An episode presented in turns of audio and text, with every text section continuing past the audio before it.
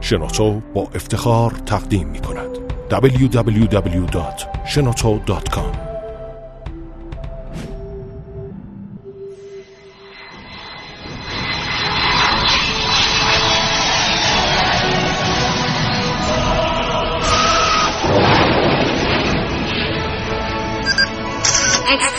کاوشگر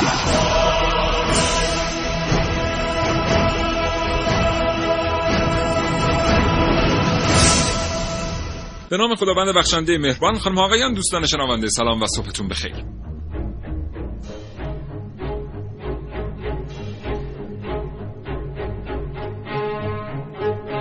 کاوشگر رو میشنوید زنده از رادیو جوان.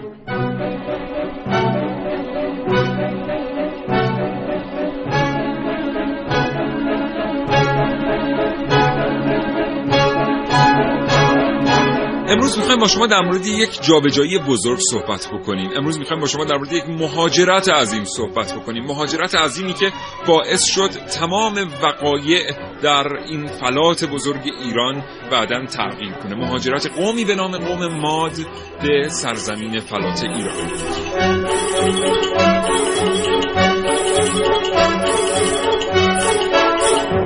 در فضای مجازی و در متن پیامک بسیار از ما خواسته بودید که در مورد اقوام باستانی با شما صحبت بکنیم. به خاطر همین کاوشگر تصمیم گرفت این برنامه رو اختصاص بده به قوم ماد. امیدوارم فرصت و حوصله داشته باشید تا حوالی ساعت ده صبح ما رو بشنوید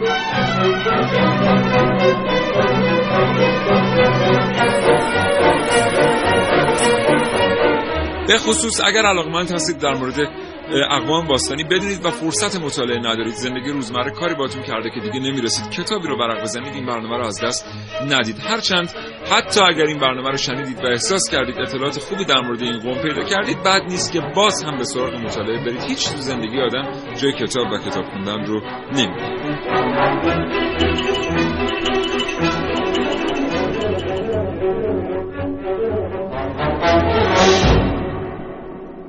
قوم مادها چه خصوصیاتی داشتند چرا به فلات ایران سفر کردند چگونه مهاجرت کردند؟ چه جایگاه های اجتماعی در میانشون وجود داشت؟ مشهورترین پادشاهانشون کدوم پادشاهان هستند؟ چه ارتباطی با هخامنشیان دارند؟ اینها و خیلی چیزهای دیگر رو در کاوشگر امروز صبح میشنوید.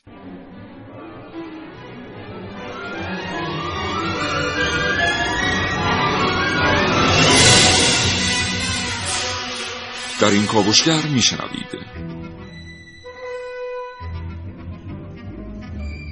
تلاش اقوام ماد برای وحدت آریایی در کاوش‌های امروز من عارف موسوی. لباسهایی با پیشینه مادها با من حسین رضوی. کشف مومیایی متعلق به دیاکو پادشاه ماد. در برنامه که من نازنین علی بدیاری گوردخمه دربند یا گوردخمه شیرین و فرهاد با من سعید مولایی. محسن رسولی اینجاست تا حاصل پژوهش های خودش رو با ما به اشتراک بگذاره. برای اینکه بتونیم اطلاعات دقیق تری تقدیم حضور شما دوستان شنونده کنیم دو تا گفتگو و دو کارشناس متخصص براتون ترتیب دادیم که زمانش برسه تقدیم خواهد شد. و در نهایت من سیاوش شرقی به نمایندگی از کاوشگران جوان این برنامه رو تقدیم حضورتون می‌کنم. امیدوارم بپسندید بریم برنامه رو آغاز کنیم. محسن سلام صبح بخیر. به نام خدا سلام و صبح بخیر خدمت همه ایرانیان پرقدمت روزتون بخیر. ایرانیان پرقدمت پرقدمت پرقدمت بگو ببینم چه خبر از قوم ماد قومی که میگن قوم هندی اروپایی بودن. و اینها 17 قرن قبل از میلاد مسیح میان و از حاشیه دریای خزر وارد فلات ایران میشن و مستقر میشن. اولین قومی بودن که میان اقوام مختلفی که در فلات ایران بودن که حالا ما مثلا در حال حاضر به قوم لور و کرد و اینها می‌شناسیم اینها رو میان با هم متحد می‌کنن و حکومتشون اینجوری شکل می‌گیره. به خاطر همین قدرتمند میشه. در موردش مفصل با کارشناس ها صحبت خواهیم کرد. سه تا پادشاه مشهور داشتن. یکی دیاکو بوده بعدش هوخشتره در نهایت اشتویگو و اینا هر کدوم کارهای خاصی انجام دادن که هر کدومش محل بحث. چیزی حدود 500 سال آشوریان در فلات ایران در حال فرمان روایی بودن. و مادها همواره با این دولت مرکزی آشوریان مشکل داشتن و اولین قومی بودن که از این گروه جدا میشن و اصلا جنگ هایی در می‌گیره ازشون و اصلا دیاگو که اولین پادشاه و اولین رهبر ماتا محسوب میشه در واقع ناشی از همین جنگ ها میاد و فرمانده میشه و معروف میشه. و کارش هم حالا در کنار اون متحد کردن قبایل پراکنده ایجاد قوانینی بوده که بعدا حتی در هخامنشی و پارسا اینا هم ما می‌بینیم چقدر رواج پیدا می‌کنه. بارقه های اولیش در واقع در ماتا زده میشه و همین دیاکو که اولین پادشاه بوده میاد حکمتانه رو بله. در منطقه همدان فعلی به عنوان پایتخت خودش قرار میده حکمتانه هم از ریشه هنگمتان یا انجمن که حالا چون اینها بله. رو جمع کرده بوده دور هم از انجمن یک ریشه قدیمی داره حکمتانه میشه پایتخت ماتها و می‌بینیم که حتی هخامنشیان هم برای مدتی بعد از اینکه بعد از ماتها میان و حکومت رو در دست می‌گیرن همچنان در حکمتانه باقی میمونن و بعد از اون میرن به سمت تخت جمشید بله. بسیار عالی. خب ما در مورد این موضوع که اصلا خود این مهاجراتی یه سری ابعادی داشته شما این همه آدم رو می‌خواید چند هزار کیلومتر جابجا بکنید. بله. کار ساده ای نیست. چه بچه ها که به دنیا آمدن تو جریان این مهاجرت چه کسانی که از دنیا رفتن چه خدمات پزشکی که ارائه شده. چطور اصلا از میان اقوام مهاجم بسیاری مادها گذشتن و تونستن قوم بله. خودشون رو حفظ کنن امنیت مهاجرت رو تامین کنن؟ من با شما صحبت خواهم کرد. همچنان کاوشگر رو بشنوید. کلی شنیدنی براتون داریم تا حوالی ساعت ده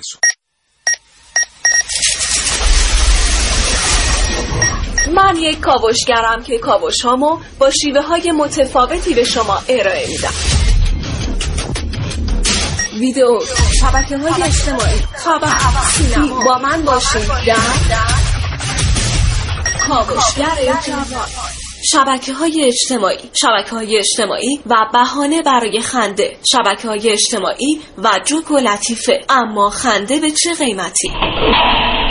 اگه دقت کرده باشید هر چند سال این پیکان رو به یک قوم حرکت می‌کنه و بدون در نظر گرفتن ویژگی مثبت اقوام ایرانی سعی در تمسخر عادتهای انسانی موجود در مناطق مختلف کشور ما دیده میشه. جوک ها و لطیفه هایی که معلوم نیست چه کسی اولین بار اونها رو نوشته. اما متاسفانه خیلی از ما اونها رو کپی می‌کنیم و ترویج میدیم. لطیفه هایی که کارش تمسخر عادتهای انسانی هموطنان خودمونه همه این لطیفه ها صرفا ساخته ذهن شخصیه که اون رو می نویسه و ریشه در حقیقت نداره. اما چه کسی برای اولین بار این اتفاقها رو رقم می‌زنه و سعی می‌کنه توهمی رو مبنی بر وجود عادتی ناشایست در اقوامی خاص در ذهن افراد ایجاد کنه؟ آیا تمرکز ناگهانی روی قومی خاص یا اتفاقی خاص برای ساختن جوک می‌تونه کاملا اتفاقی رخ بده؟ به نظر بعید می‌رسه.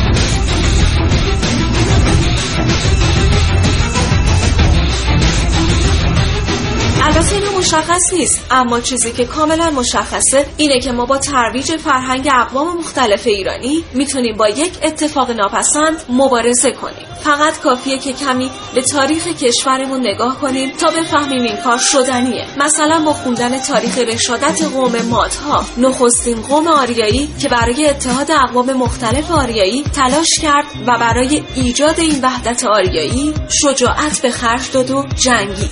لبخند واقعی. با مطالعه تاریخ ایران روی لبهای ما میاد.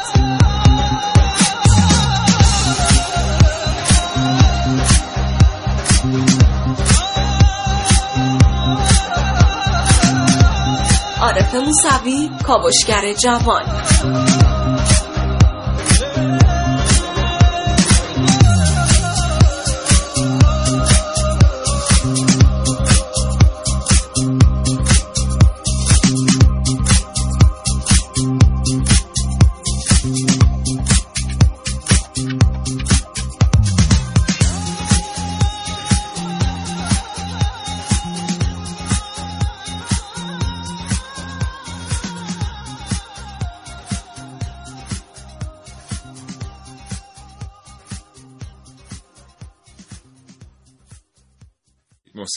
هرودوس میگه که ماتا اولین قومی بودن که برای آزادگی جنگیدند و خب دشمن اصلیشون هم آشوریا بوده و دستاوردهای خیلی جالبی داشتن. این زبان آریایی که بعد از حالا سالها به هخامنشیان می‌رسه در واقع در اصل این زبان پارس مربوط به مادها بوده. در اونجا شکل می‌گیره. اینها الفبای 36 حرفی داشتن و زبانشون بر اساس این الفبا رشد پیدا کرد.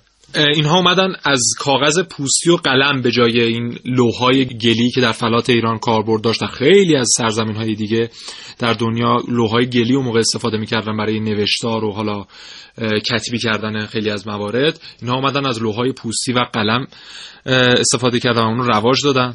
و بخشی از تمدن بین النهرین در واقع توسط ماتا شکل گرفت و این چیزی که حالا هخامنشیان بیشتر شهره هستن مبنی بر اینکه اومدن قوانین قوانین اجتماعی خاصی مثلا کوروش کبیر اومد وضع کرد. در واقع ریشای اولش مال ماتا. ما می‌دونیم آخرین پادشاه ماتا اشتوویگو پدر بزرگ مادری کوروش کبیره و اصلا اینکه چه شد مادها تبدیل شدن به هخامنشیان خودش بحث مفصلیه. در موردش صحبت خواهیم کرد. بله بسیار عالی. خب یادمون نره که مادها اگر می‌خواستن یه جا بمونن و مهاجرت نکنن می‌تونستن امنیت خودشون رو تضمین کنن. و اینکه مادها از کجا می‌دونستن که فلات ایران اون منابعی که اونها بهش احتیاج دارن رو در خودش داره خودش یک از سوالات جالب باستان شناسیه یعنی اینکه شما بیای بدونی یه فلاتی وجود داره که توی اون فلات برای سکونت کشاورزی دامداری منابعی وجود داره. چرا این جالبه؟ به خاطر اینکه این نشون میده شما جاهای بسیاری رو تو این شعاع گشتی و انتخاب کردی. بله. پس غیر از ایران خیلی جاهای دیگه بررسی شده. یه قوم باستانی تو اون دوره تاریخی چطور می‌تونه تیم‌های متعددی رو ارسال کرده باشه؟ با سواد بررسی. اینا رسیده باشن منطقه جغرافیایی رو بررسی کرده باشن برگشته باشن گفته باشن که یه اتاق فکری باید تشکیل بدیم حالا ببینیم از بین این جاهایی که ما تو دنیا دیدیم این قوم رو کجا ورداریم ببریم. بعد این قوم اصلا چقدر مدیریت شده و مطیع بوده که بپذیره. این یه اتفاق خیلی جالبه در مورد مادها. واقعا در مورد مهاجرت مادها حداقل 20 تا برنامه لازمه که صحبت بشه. حتما توصیه می‌کنم بعد از شنیدن این برنامه کاوشگر در موردشون مطالعه کنید.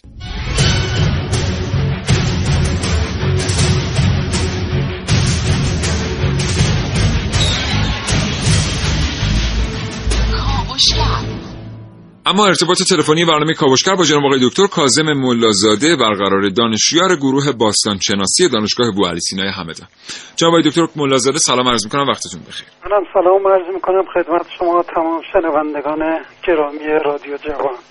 متشکرم از اینکه این فرصت رو در اختیار ما قرار دادید. آقای دکتر ملازاده آنچه ما در مورد مادها می‌دونیم برگرفته از چه اسناد و مدارکی است؟ ما یه سری منابع آشوری داریم. ما همزمان با ماتا امپراتوری آشور رو داشتیم. تعدادی در کتیبه های آشوری ها به مکررن به ماتا اشاره شده. ما یه سری اطلاعات از این دست داریم. یه سری اطلاعات تو مدارک یونانی داریم که اطلاعاتش نسبتا حجمش زیادتره ولی هرچند اعتبار متون اولیه رو نداره. یه سری تو منابع هخامنشی به صورت غیر مستقیم داریم. در منابع تورات داریم و داده های باستانشناسی و زبانشناسی رو از مادها داریم. بله. و در مورد مادها پیش از مهاجرت به فلات ایران چی می‌دونیم؟ در مورد اینکه اصلا چطور این قوم با این میزان جمعیت توانست به سلامت از این معبر خطرناک عبور کنه و بیاد مستقر بشه در ایران؟ متاسفانه داده های تاریخی که مشخص کنه ما اطلاعاتی داشته باشیم تقریبا نداریم. ولی مدارک نشون میده حدود 1100 1200 به احتمالا به احتمال خیلی زیاد یا به خاطر افزایش جمعیتی که دو وطن اولیهشون احتمالا منطقه خارزم دوره اوایل اسلامی یا جنوب دریاچه آرال از اون منطقه شروع به مهاجرت کردن. یکی از دلایلشون مهاجرت. یکی از دلایلشون احتمالا حجوم اقوام بیابانگرد بوده مجبور شدن. یکی از دلایلش هم احتمالا سرد شدن ارزهای شمالی باشه که مجبور شدن به مناطق دیگه از جمله ایران مهاجرت کنن. روند مهاجرتشون احتمالا یه روند تدریجی بوده. به گونه که خیلی ما محسوس آثارش در فلات ایران زمان ورودشون رو نداریم. ولی کلا بر اساس شواهد مدارک باستانشناسی تاریخی حدود 1100 هزار وارد فلات ایران میشن. آها. ما می‌دونیم که حدود 100 هزار نفر بار بعد چقدر اون موقع ساکنین بومی داشته فلات ایران؟ نه ما هیچ ارزیابی درستی از تعداد ساکنین نداریم. ولی چون طبیعتا حفاری خیلی خیلی محدود بوده. مدارک تاریخمون بسیار بسیار محدوده. بنابراین هر آماری که بگم بیشتر تخیلیه. بله. ولی اقوام کاسی ها گوتی ها اقوام ایلامی ها اقوام مانایی ها تو منطقه حضور داشتن. زمانی که آریایی ها وارد ایران شدن. بله. بسیار عالی. بعد ما در مورد اطلاعات پزشکی و اینای مادها چی می‌دونیم؟ یعنی اینا چقدر متمدن بودن چقدر از زمان خودشون جلو بودن؟ متاسفانه اشاره کردم. از خود مادها که هیچ منبع تاریخی نداریم. از خودشون. یک کتیبه هم ازشون نداریم که اطلاعاتی داده باشن. در منابع آشوری و منابع یونانی هم به این دست از موارد مستندن اشاره نشده.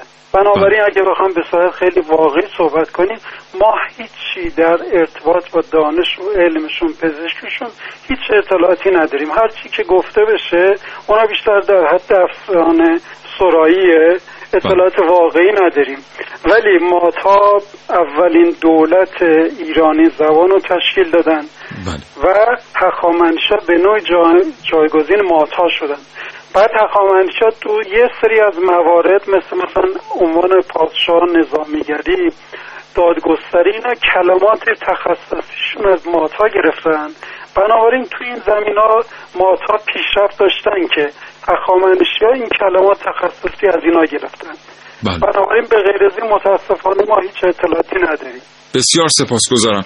متشکرم. آقای دکتر ملازاده بعدن که هخامنشی ها آمدن سر کار تغییرات جدی در ساختار اجتماعی مادها ایجاد شد. یعنی ما می‌تونیم بگیم هخامنشی ها خیلی متفاوت هستن با مادها؟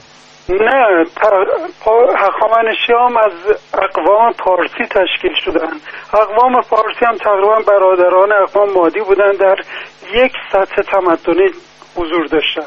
بعد مادها بخشی از مادها در به قدرت رسیدن اخامنشی نقش داشتن. بنابراین بعد از تشکیل امپراتوری اخامنشی بخشی از ساختار قدرت مخصوصا در طبقات اجتماعی در دست مادها بوده. مادها در حاکمیت در نظامیگری در ساترابی ها خیلی موارد نقش داشتن. بنابراین خیلی تفاوت عمده در ساختار اجتماعی مادها حادث نشد. بله. آقای دکتر ملازاده بسیار سپاسگزارم از شما. آرزوی سلامتی می‌کنم براتون. وقتتون بخیر. خدا نگهدار. ممنون. خدا آگاهی و پیشرفت با تلاش, تلاش به دست میاد. یه تلاش هیجان انگیز هیجان به سبک کاوشگر جوان.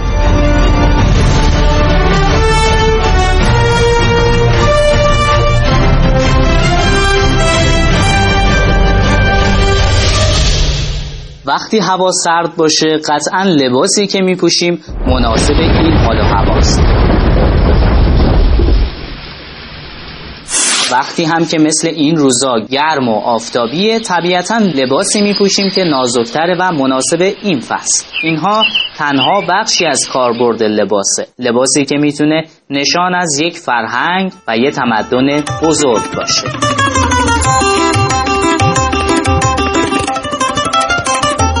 اکثر محققان بر این باورند که ایرانیان اولین ملتی هستند که در تاریخ نظامی جهان اولین رسته سوار نظام رو به وجود آوردند.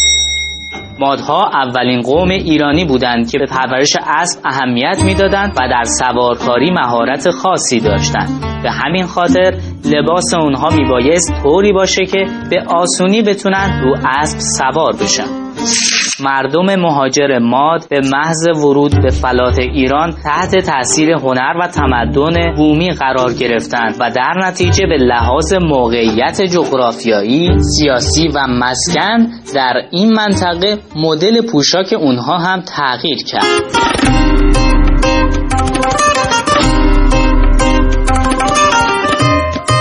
مهمترین نوآوری ایرانیان پوشیدن شلوار بود که بعدها لباس خاص اونها تلقی شد و اگر بشه به سوابق پراکندگی موجود اعتماد کرد احتمالا زنان هم شلوار می پوشیدن. تنوع لباس ها در اشیاء گنجینه جیهون جالبه این تنوع باعث میشه ما درباره طبقات مختلف مردم اون زمان اطلاع پیدا کنیم. شخص صاحب مقام لباس مادی بر تن داره و کمربندی بسته که خنجر کوتاهی از اون آویزه. همینطور باشلوقی به سرشه و چکمه بلندی به پا داره. از جمله اشیاء به دست اومده از گنجینه سقز لوح طلایی ظریفیه که احتمالا روی کمربند چرمین دوخته بودند این لوح تنپوش این ساکنان محلی رو با دامنهایی بلند و شلوار نشون میده که در قسمت جلو حاشیه های تزئینی داره مثل یه پیشبند. در نقوش تخت جمشید دو نوع شنل دیده میشه. یکی با آستین بلند که تا مچ پا می‌رسید و شانه ها رو میپوشون و نوع دیگه بدون آستین بود که با دو نوار از طرفین یقه زیر گلو گره می‌خورد. اشراف و بزرگان از پوست یوز پلنگ و مردم عادی از پوست گوسفند استفاده می‌کردند. نوعی شلوار هم به شکل شلوارهای رکابدار امروزی مرسوم بود که تو نقوش تخت جمشید و پاسارگاد کمی گشادتر و بلندتر روی کفش رو می‌گرفت. این رکاب باعث می‌شد که شلوار موقع سواری و یا شکار بالا کشیده نشه. البته نوعی دیگه از شلوار با چینهای افقی هم مرسوم بوده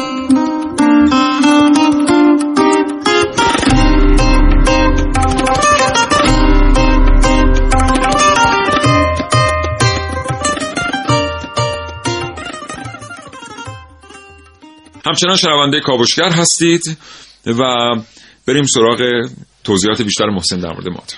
خب گفتیم اولین رهبر ماتا دیاکو بود که خب اومد در یک جنگ فرماندهی رو بر عهده گرفت در جنگ با آشوریان و شد فرمانده و رهبر ماتا. و خب حکومتش به خاطر اینکه از دل جنگ بیرون اومده بود یک حکومت نظامی بود. دوره بعدی هوبخشتر وقتی میاد میشه پادشاه مادها و بعدا هم لقب بزرگترین پادشاه ماد رو خودش اختصاص میده میاد همون ارتشی که در جنگ ها تشکیل شده بود رو اینو منظم می‌کنه و برای اولین بار میاد پیاده نظام و سوار نظام رو اصلا برای ارتش تعریف می‌کنه در دنیا. و این خودش خیلی حائزه. اهمیت مثلا میگه حتما پیاده نظام ها باید نیزه داشته باشن سوار نظام ها باید تیراندازی بلد باشن و یک حالا خصوصیات خاصی برای هر کدوم تعریف می‌کنه و میاد با اقوام مختلف خارجی و بیرون از مرزهای قوم ماد قراردادهای تجاری میبنده و این قراردادهای تجاری که در حال حاضر بین کشورهای مختلف بسته میشه در واقع ریشای اولیش مربوط به ماد هاست. حالا بعد از هوخشتر اشتوویگو میاد و میشه پادشاه ماد. همین که میگیم پدر بزرگ مادری کوروش کبیر بوده و حکومت ماد رو از موقعیت نظامی به یک مرکزی برای ترویج فرهنگ تبدیل می‌کنه و این رواج فرهنگ به سایر حکومت ها در واقع ریشای اولیش توسط اشتوویگو زده میشه و خب به خاطر اینکه اینها واقعا قوانین اجتماعی خیلی جالبی داشتن در داخل خود حکومتشون و قوانین خاصی برای زمان صلح داشتن قوانین خاصی هم برای زمان جنگ داشتن که با قوم مقابل باید چگونه برخورد کرد در زمان صلح و جنگ. و اینها اصلا یک روحیه بیباکی در زمان جنگ داشتن. یعنی در زمان جنگ واقعا می جنگیدن و در زمان صلح هم واقعا افراد بیازاری بودن و خیرشون به دیگران می‌رسیده. و این فرهنگ پدرسالاری هم که همچنان فکر می‌کنم در بله. جامعه فعلی ما هم هست فئودالیسم شرقی یا آره. سالاری یا از مادها میاد آره از مادها گرفته شده و اونها بله. در واقع پدر سالار بودن بله. برای اولین بار یه چیز جالبی که در مورد امنیت مادها وجود داره اینه که همون موقع هم در میان مادها نظامیان از یک جایگاه ویژه‌ای برخوردار بودن. بله. و پزشکان جایگاه خیلی خاصی داشتن.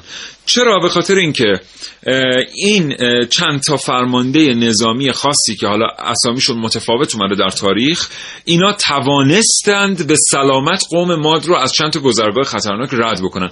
بعد از رسیدن به فلات ایران این چند تا فرمانده نظامی که بسیار هم با درایت بودن از جایگاه ویژه‌ای برخوردار شدن. به خاطر اینکه فکر نکنید مادها تنها قومی بودن که به سمت فلات ایران اومدن مهاجرت کنن. خیلی اقوام دیگر هم مهاجرت کردن. یا اصلا نرسیدن یا اون بخشی که ازشون رسید انقدر کوچک بود که قابلیت به راه انداختن یک تمدن رو نداشت. بله. مادها اگر اومدن و رسیدن به فلات ایران. این رو مدیون فرماندهانی بودن که توانستند به لحاظ نظامی امنیت این قوم رو در طول سفر تضمین کنن. یادمون نره که در دنیای باستان آسیب پذیرترین حالتی که برای یک قوم وجود داشته در زمان مهاجرت اون قوم بوده که خسته بوده آزوقه کافی همراه نداشته و در این حالت خیلی راحت می شده اون قوم رو از بین برد. ولی ماتا این همه مهاجرت می‌کنن و کسی نمی‌تونه از بین ببرتشون بله و این ستون هایی که ما در تخت جمشید می‌بینیم که بله. میگیم حالا بناهاشون خیلی ستون داشته و این معماری مربوط به دوره هخامنشیان و کوروش و داریوش و بله. هاست در واقع مربوط به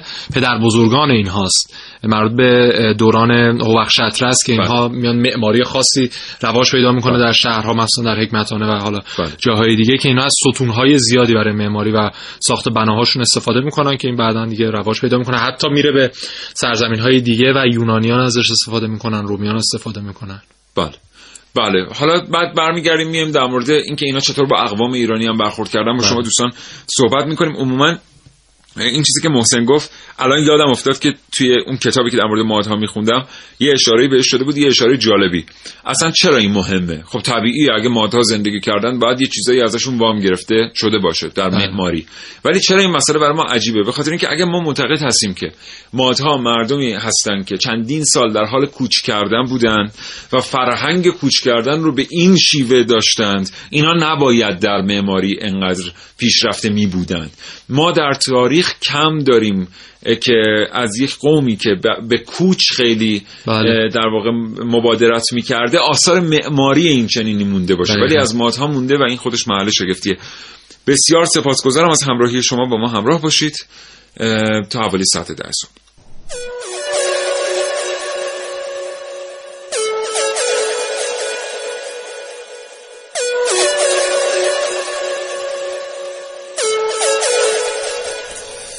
کشف دانستنی ها با کاوشگر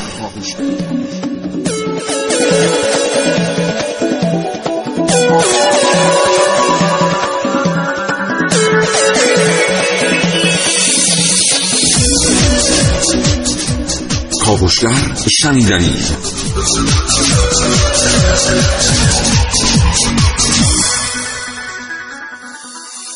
بله ماها خلاصه اومدن ایران. یه اتفاق خیلی جالبی که افتاد این بود که با اقوام دیگری که همون موقع هم در فلات ایران ساکن بودن درگیر نشدن. بله. یه نکته هم در مورد دین ماتا. خب اینا پیرو زرتشت بودن. اما موقهاشون بعد از چند سال که حالا این دین رواج پیدا می‌کنه بین مردمانش میان مقدار خرافه رو وارد دین می‌کنن و همچنان زرتشت که پیامبرشون بوده با این قضیه مخالف بوده و آنچنان این درگیری بین اینا زیاد میشه که دیگه زرتشت این قوم رو ول می‌کنه و میره به سمت باختر و در اونجا به تبلیغ می‌پردازه. و یه مقدار زیاده روی موقهای زرتشتی مادها باعث میشه که اینها دینشون یه مقدار دچار تزلزل بشه. بله. ارتباطشون با هخامنشی ها؟ آره. ببینید اشتویگو اسمش هم جالبه یعنی پرتاب کننده نیزه اشتویگو در حالا زبانه.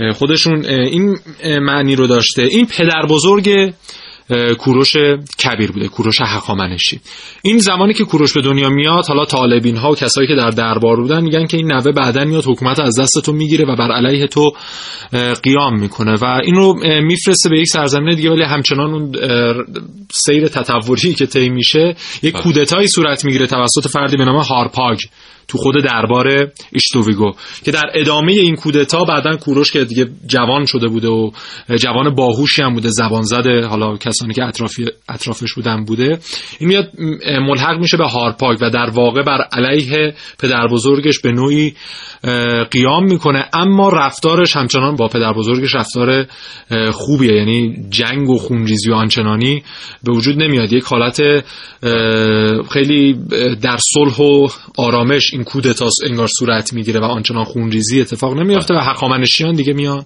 روی کار. احتمالا بعدا که معلوم نمیشه خود اشتویگو کودتا رو طراحی کرده بوده. گفتم بله. اتفاق دیگه ممکنه بیفته. آخه دو سه ساعت بیشتر بوده مثل بیشتر از چند ساعت کشیده بوده کودتا. آره. بسیار عالی.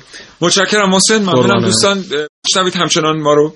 بریم سراغ یکی دیگر از برنامه ها این برنامه رو هم نباید از دست داد.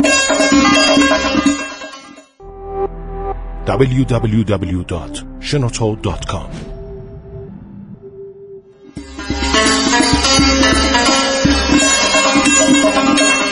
همه چیز از یک جستجوی ساده اینترنتی شروع شد. می‌خواستم راجع به مادها ببینم چه مطلبی می‌تونم پیدا کنم که دیدم موتور جستجو یه عالم پیشنهاد جلوی روم گذاشت و کلی مطلب جدید برام آورد. راستش این قضیه من رو حسابی به فکر فرو برد. ما در دورانی زندگی می‌کنیم که دسترسی به مطالب خیلی برامون راحته. خیلی سریع هر مطلبی رو که بخوایم جابجا می‌کنیم هر چیزی رو که بخوایم پیدا می‌کنیم. اما آیا در زمانهای قدیم مثلا در زمان مادها هم دسترسی به اطلاعات انقدر راحت بود.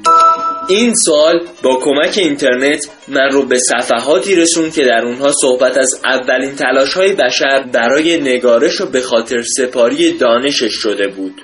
غار نوشته ها و نقاشی های روی غار رو میشه از اولین تلاش های بشر در این راه دونست. یا کتاب ها فراگیر شدن کتاب ها و کتابخانه ها بود که موجب شد آیندگان از دانش و کارهای پیشینیانشون آگاه بشن و سعی کنن اون رو گسترش بدن و به این ترتیب دانش و فهم بشریت به مرور زمان پیشرفت کرد اما اوضاع در زمان مادها چطور بود؟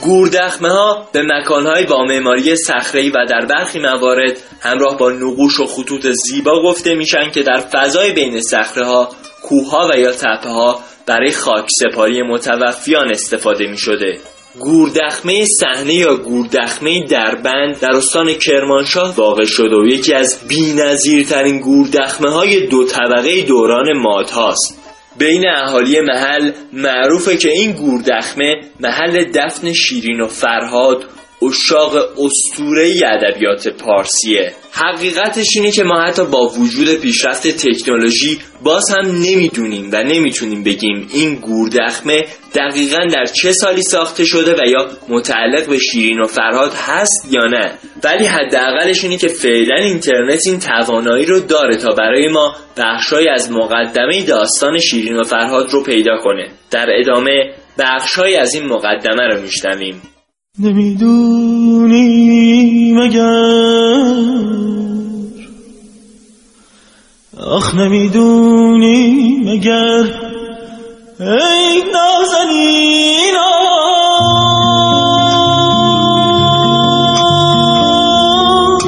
دلم هر روز و شب مهر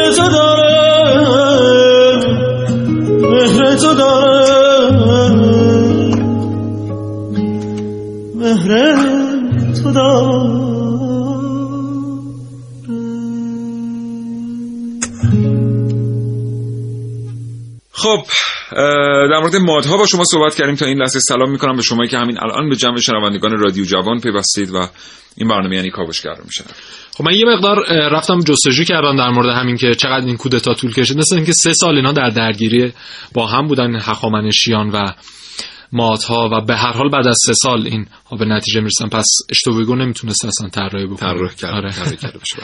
و اینکه حالا چرا انقدر ما تاکید داریم که مادها تاثیرگذار بودن بر حکومت بعدی خودشون که هخامنشی بوده. برای اینکه اصلا سعی نوشته های بیستون هم این امر رو تایید می‌کنه که مادها مرکز فکری نیروهای مخالف هخامنشی بودن و اصلا این افرادی که تربیت شده بودن در قوم ماد در واقع میان خود هخامنشی رو تشکیل میدن. به خاطر همین انقدر انتقال فرهنگ و انتقال تمدن زیاد بوده بین مادها و هخامنشیان. برای می‌دونیم هر حکومت جدیدی که میاد آنچنان تمایلی نداره روش گذشتگانش رو تکرار بکنه و اونها رو دوباره پیاده سازی کنه. اما چون کسانی که قیام کردن در واقع از دل خود ماد بودن ادامه پیدا می‌کنه. و این فرهنگ فرهنگشون هم واقعا فرهنگ درستی بوده و می‌بینیم که حتی برخیشون که تا به الان هم ادامه داشته زبان زد جهانه و ایران رو برخی از صفات ایران رو بر اساس این ویژگی ها می‌شناسن. خب سیاوش ارتباط تلفنی با آقای دکتر کامیار عبدی بنده گرفتم. این رو با هم بشنویم در مورد این موضوع. فکر کنم گفتگو جالبی شده.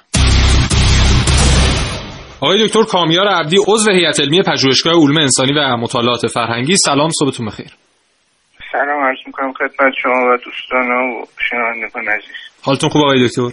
متشکرم خیلی ممنون. سلامت باشید آقای دکتر از دستاوردهای قوم ماد برامون بگید که چه میراثی برای اقوام و حکومت‌های بعد از خودشون مثل حکومت هخامنشی و غیره تا به الان گذاشتن؟ دوره ماد ببینید خب یه دوره خیلی مهمیه که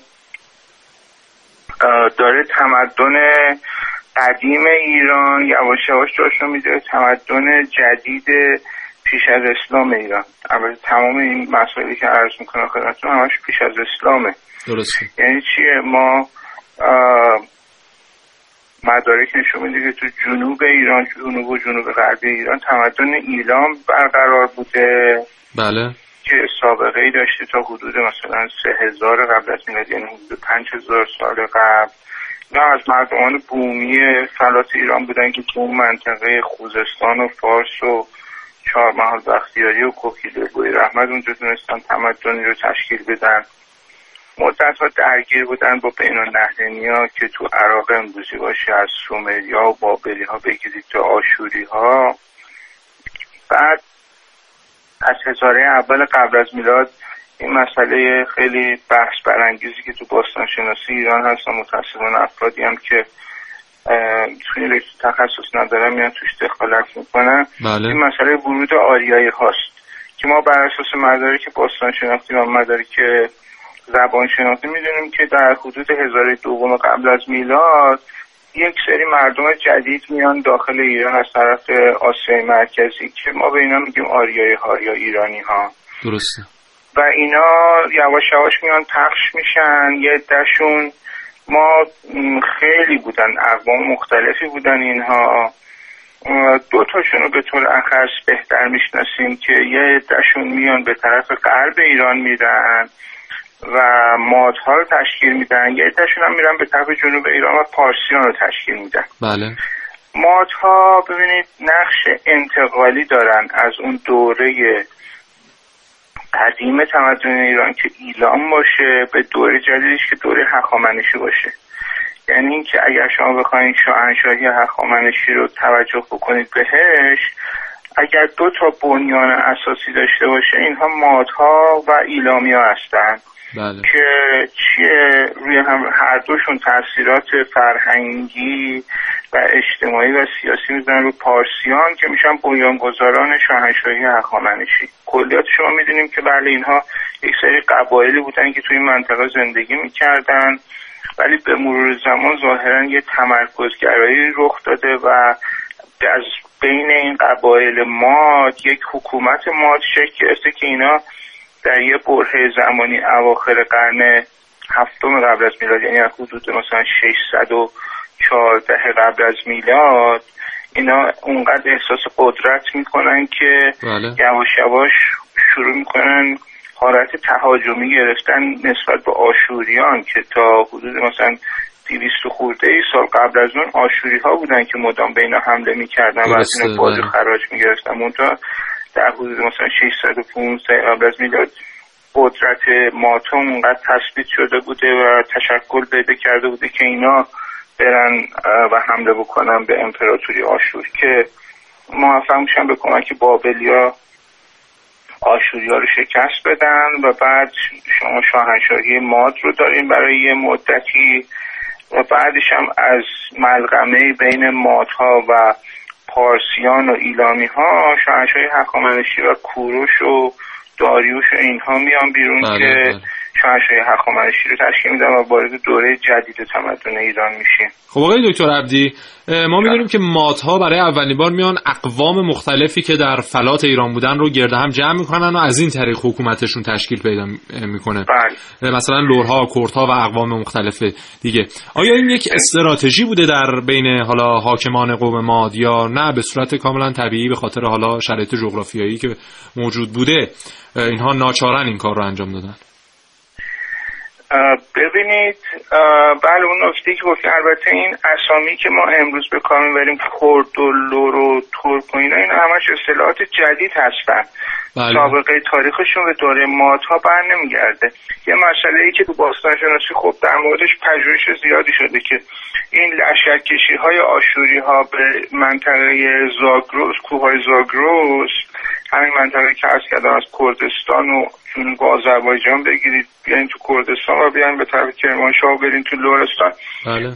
اقوام مختلفی اینجا پراکنده بودن که یه عدهشون اقوام بومی اینجا بودن که سابقهشون احتمالا به هزاران سال قبل می‌رسیده. یه عدهشون اقوام جدیدی بودن که آریایی بودن تازه وارد بودن ولی اومدن به حال چند صد سال با این مردم بومی هشت و نشت داشتن و یه مقدار از معلف های فرهنگی خودشون رو به اونا دادن یه مقدار از اونا گرفتن احتمالا ازدواج کردن دختر دادن دختر گرفتن. درسته. و به هر حال این مسئله تهاجم آشوریان احتمالا یه استارتی زده یه کاتالیزوری بوده برای اینکه یک اتفاقات سیاسی بیفته توی توی همین منطقه مادستان یا کوهای زاگرس درسته. ما می‌بینیم که یک ماد یک حکومت ماد متحد و قدرتمند اونقدر در توان خودش می‌بینه که بره به امپراتوری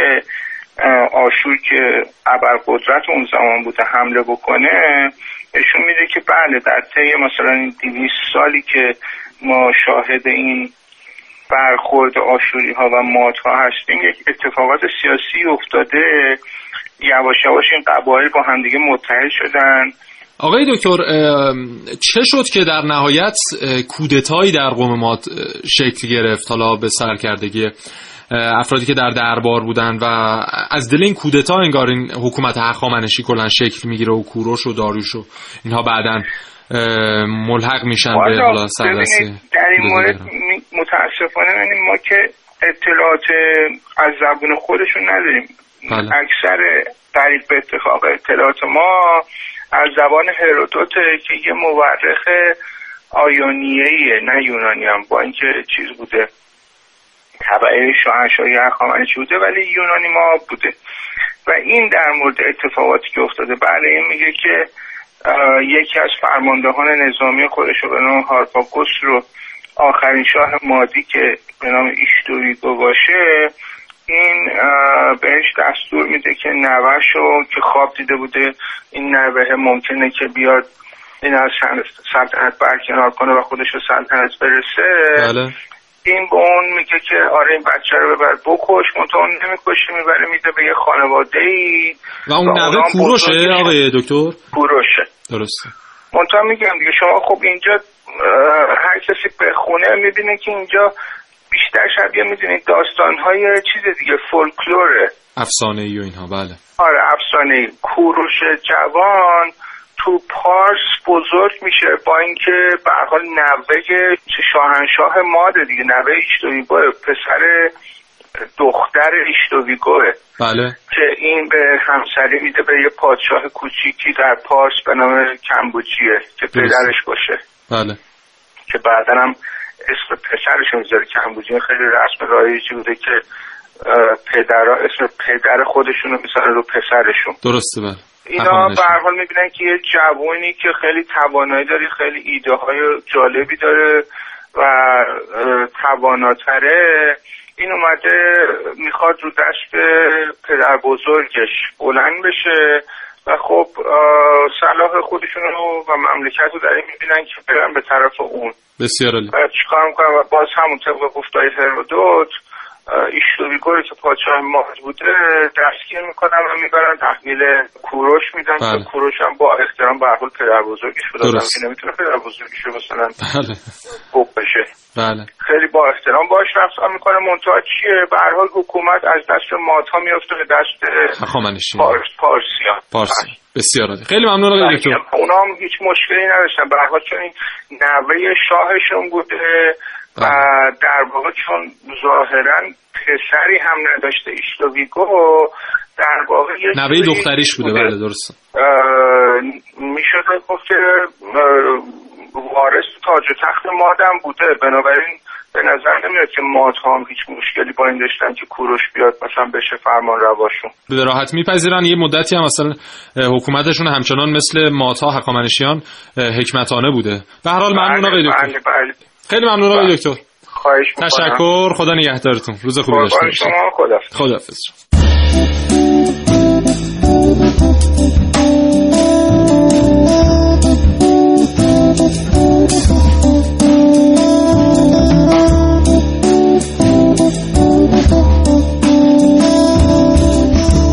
سلام به همگی. من دیروز به یه شایعه برخوردم. تصمیم گرفتم که بعد از مدت ها مجددا این برنامه رو استثنان به شایعه بپردازم.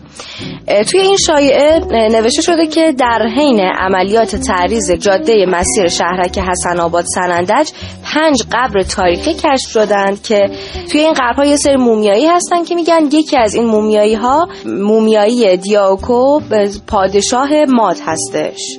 حالا این متن خیلی طولانیه. من متن رو نمی‌خونم براتون. بریم ببینیم که حالا این چجوریه دیگه. کشف گورستان تاریخی سنندج خب کلی شایعه درست کرد برای کسانی که می‌تونستن از اون ماجرا سوء استفاده بکنن و یه نفعی ببرن. وقتی که در 22 آبان 87 در عملیات راهسازی جاده روستای حسن آباد این گورستان کشف شد سوء استفادهگران زیادی اومدن و حرفای زیادی زدن فیلم منتشر کردن عکس منتشر کردن و گفتن که این مومیایی ها رو کشف کردن. ولی مدیر کل میراث فرهنگی استان کردستان گفت که کشف مومیایی در این گورستان کاملا کذب هستش و این عکس ها دروغه. یکم که تحقیق کردن متوجه شدن که منتشر کننده این عکس ها که در مراغه هم دستگیر شده بوده یک مومیایی درست کرده بوده با یک مانکن و تور و کلاهگیس بله دقت کنید با تور و کلاهگیس بعد یه لباسی هم برای مانکن درست کرده بوده که با خط میخی روی یه تخته یه چیزی نوشته بوده. حالا اینکه اون خط میخی دقیقا چجوری بوده و چجوری نوشته شده بوده. دیگه خودشون می‌دونن. و وقتی که این آقا رو دستگیر کردن گفته بوده که من این مومیایی رو ساختم برای اینکه بفروشمش و از پولش استفاده بکنم. حالا جدا از اینها حالا اگر که حتی این آقا دستگیر نشده بود و اعتراف نکرده بود اصلا مومیایی کردن جسد در ایران سابقه ای نداشته. و یا اگر که جسدی هم پیدا شده که حفظ شده در مقابل تجزیه شدن به خاطر عوامل طبیعی و محیطی بوده. اصلا شما این عکس رو ببینید متوجه میشید که این تابوت چقدر تمیزه. لباسی که این مومیایی داره چقدر تمیز و مرتب و آراسته است و اصلا بهش نمیاد که چند هزار سال زیر خاک بوده باشه. خلاصه که این شایعه ها هستن در مورد قوم ماد هم شایعه درست می‌کنن. دیگه تا این حد. هر جای کسی سلامت باشید. خدا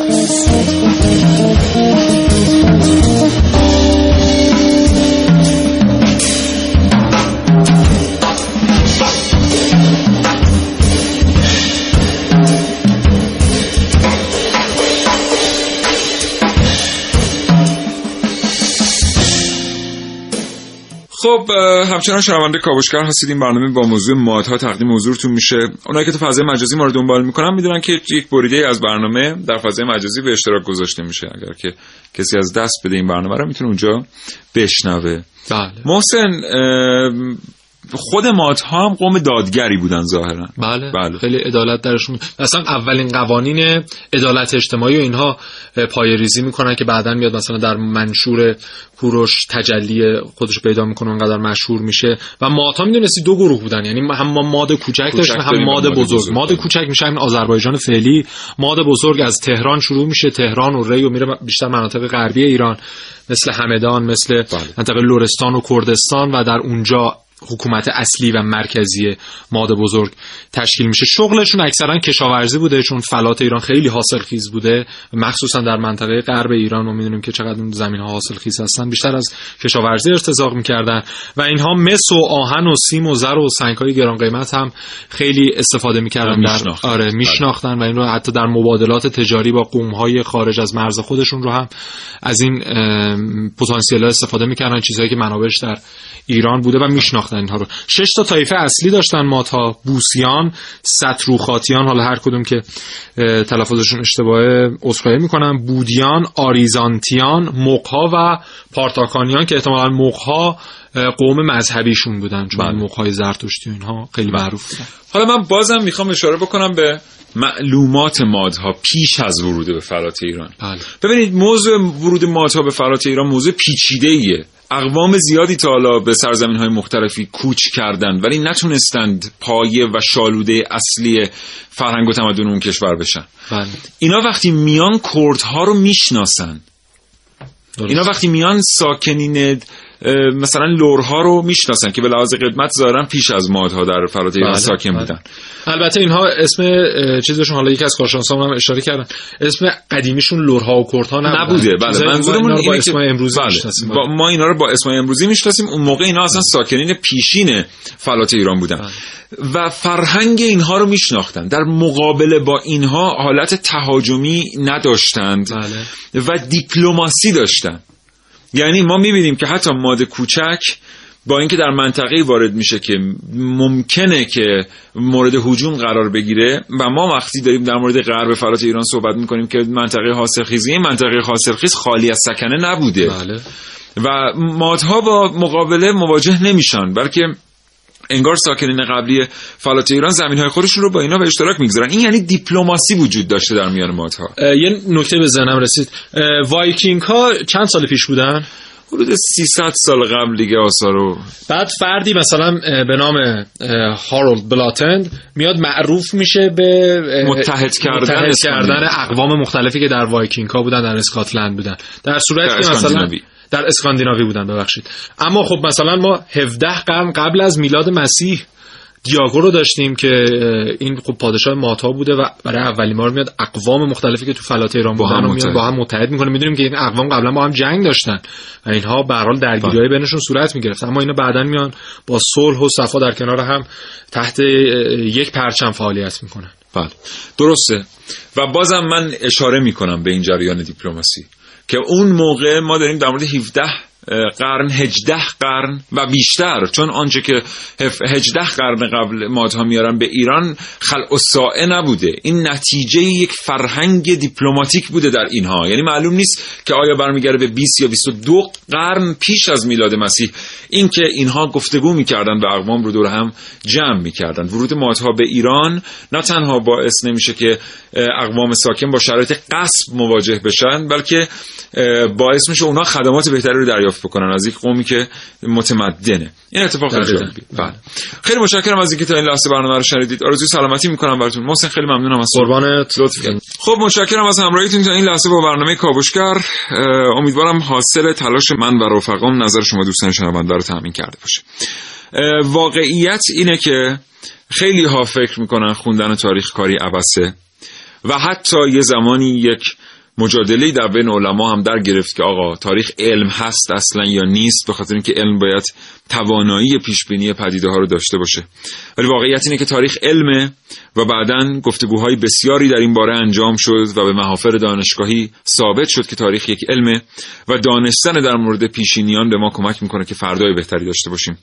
هیچ قومی اگر دیروز خودش رو درست نشناسه نمی‌تونه امروز خودش رو درست به پایان ببره تا فردای درستی رو رقم بزنه. دانستن در مورد اقوام باستانی رو باید از اقوامی شروع کرد که ریشهشون به ریشه ما ایرانی ها پیوند خورده و حتی باید از این هم فراتر رفت. و اقوام باستانی که در نقاط دیگر در جهان زیستند رو هم شناخت. این موضوع مهمه به ما کمک می‌کنه. مثلا وقتی ما می‌دونیم که مایه ها و اینکاها به نخبگانشون زمین می‌دادن و از این محل چی آیدشون می‌شده واقعا هیچ بعید نیست که یک راه حل امروزی از روی این رفتار پیدا بکنیم و این رو بتونیم یک الگوی امروزی در واقع قرار بدیم برای خودمون. متشکرم از اینکه همراهیمون کردین تا این لحظه. آرزوی سلامتی می‌کنم براتون. هر جای این کشور چهار فصل هفت اقلیم که هستید تندرست باشید. انشالله خدا نگهدار.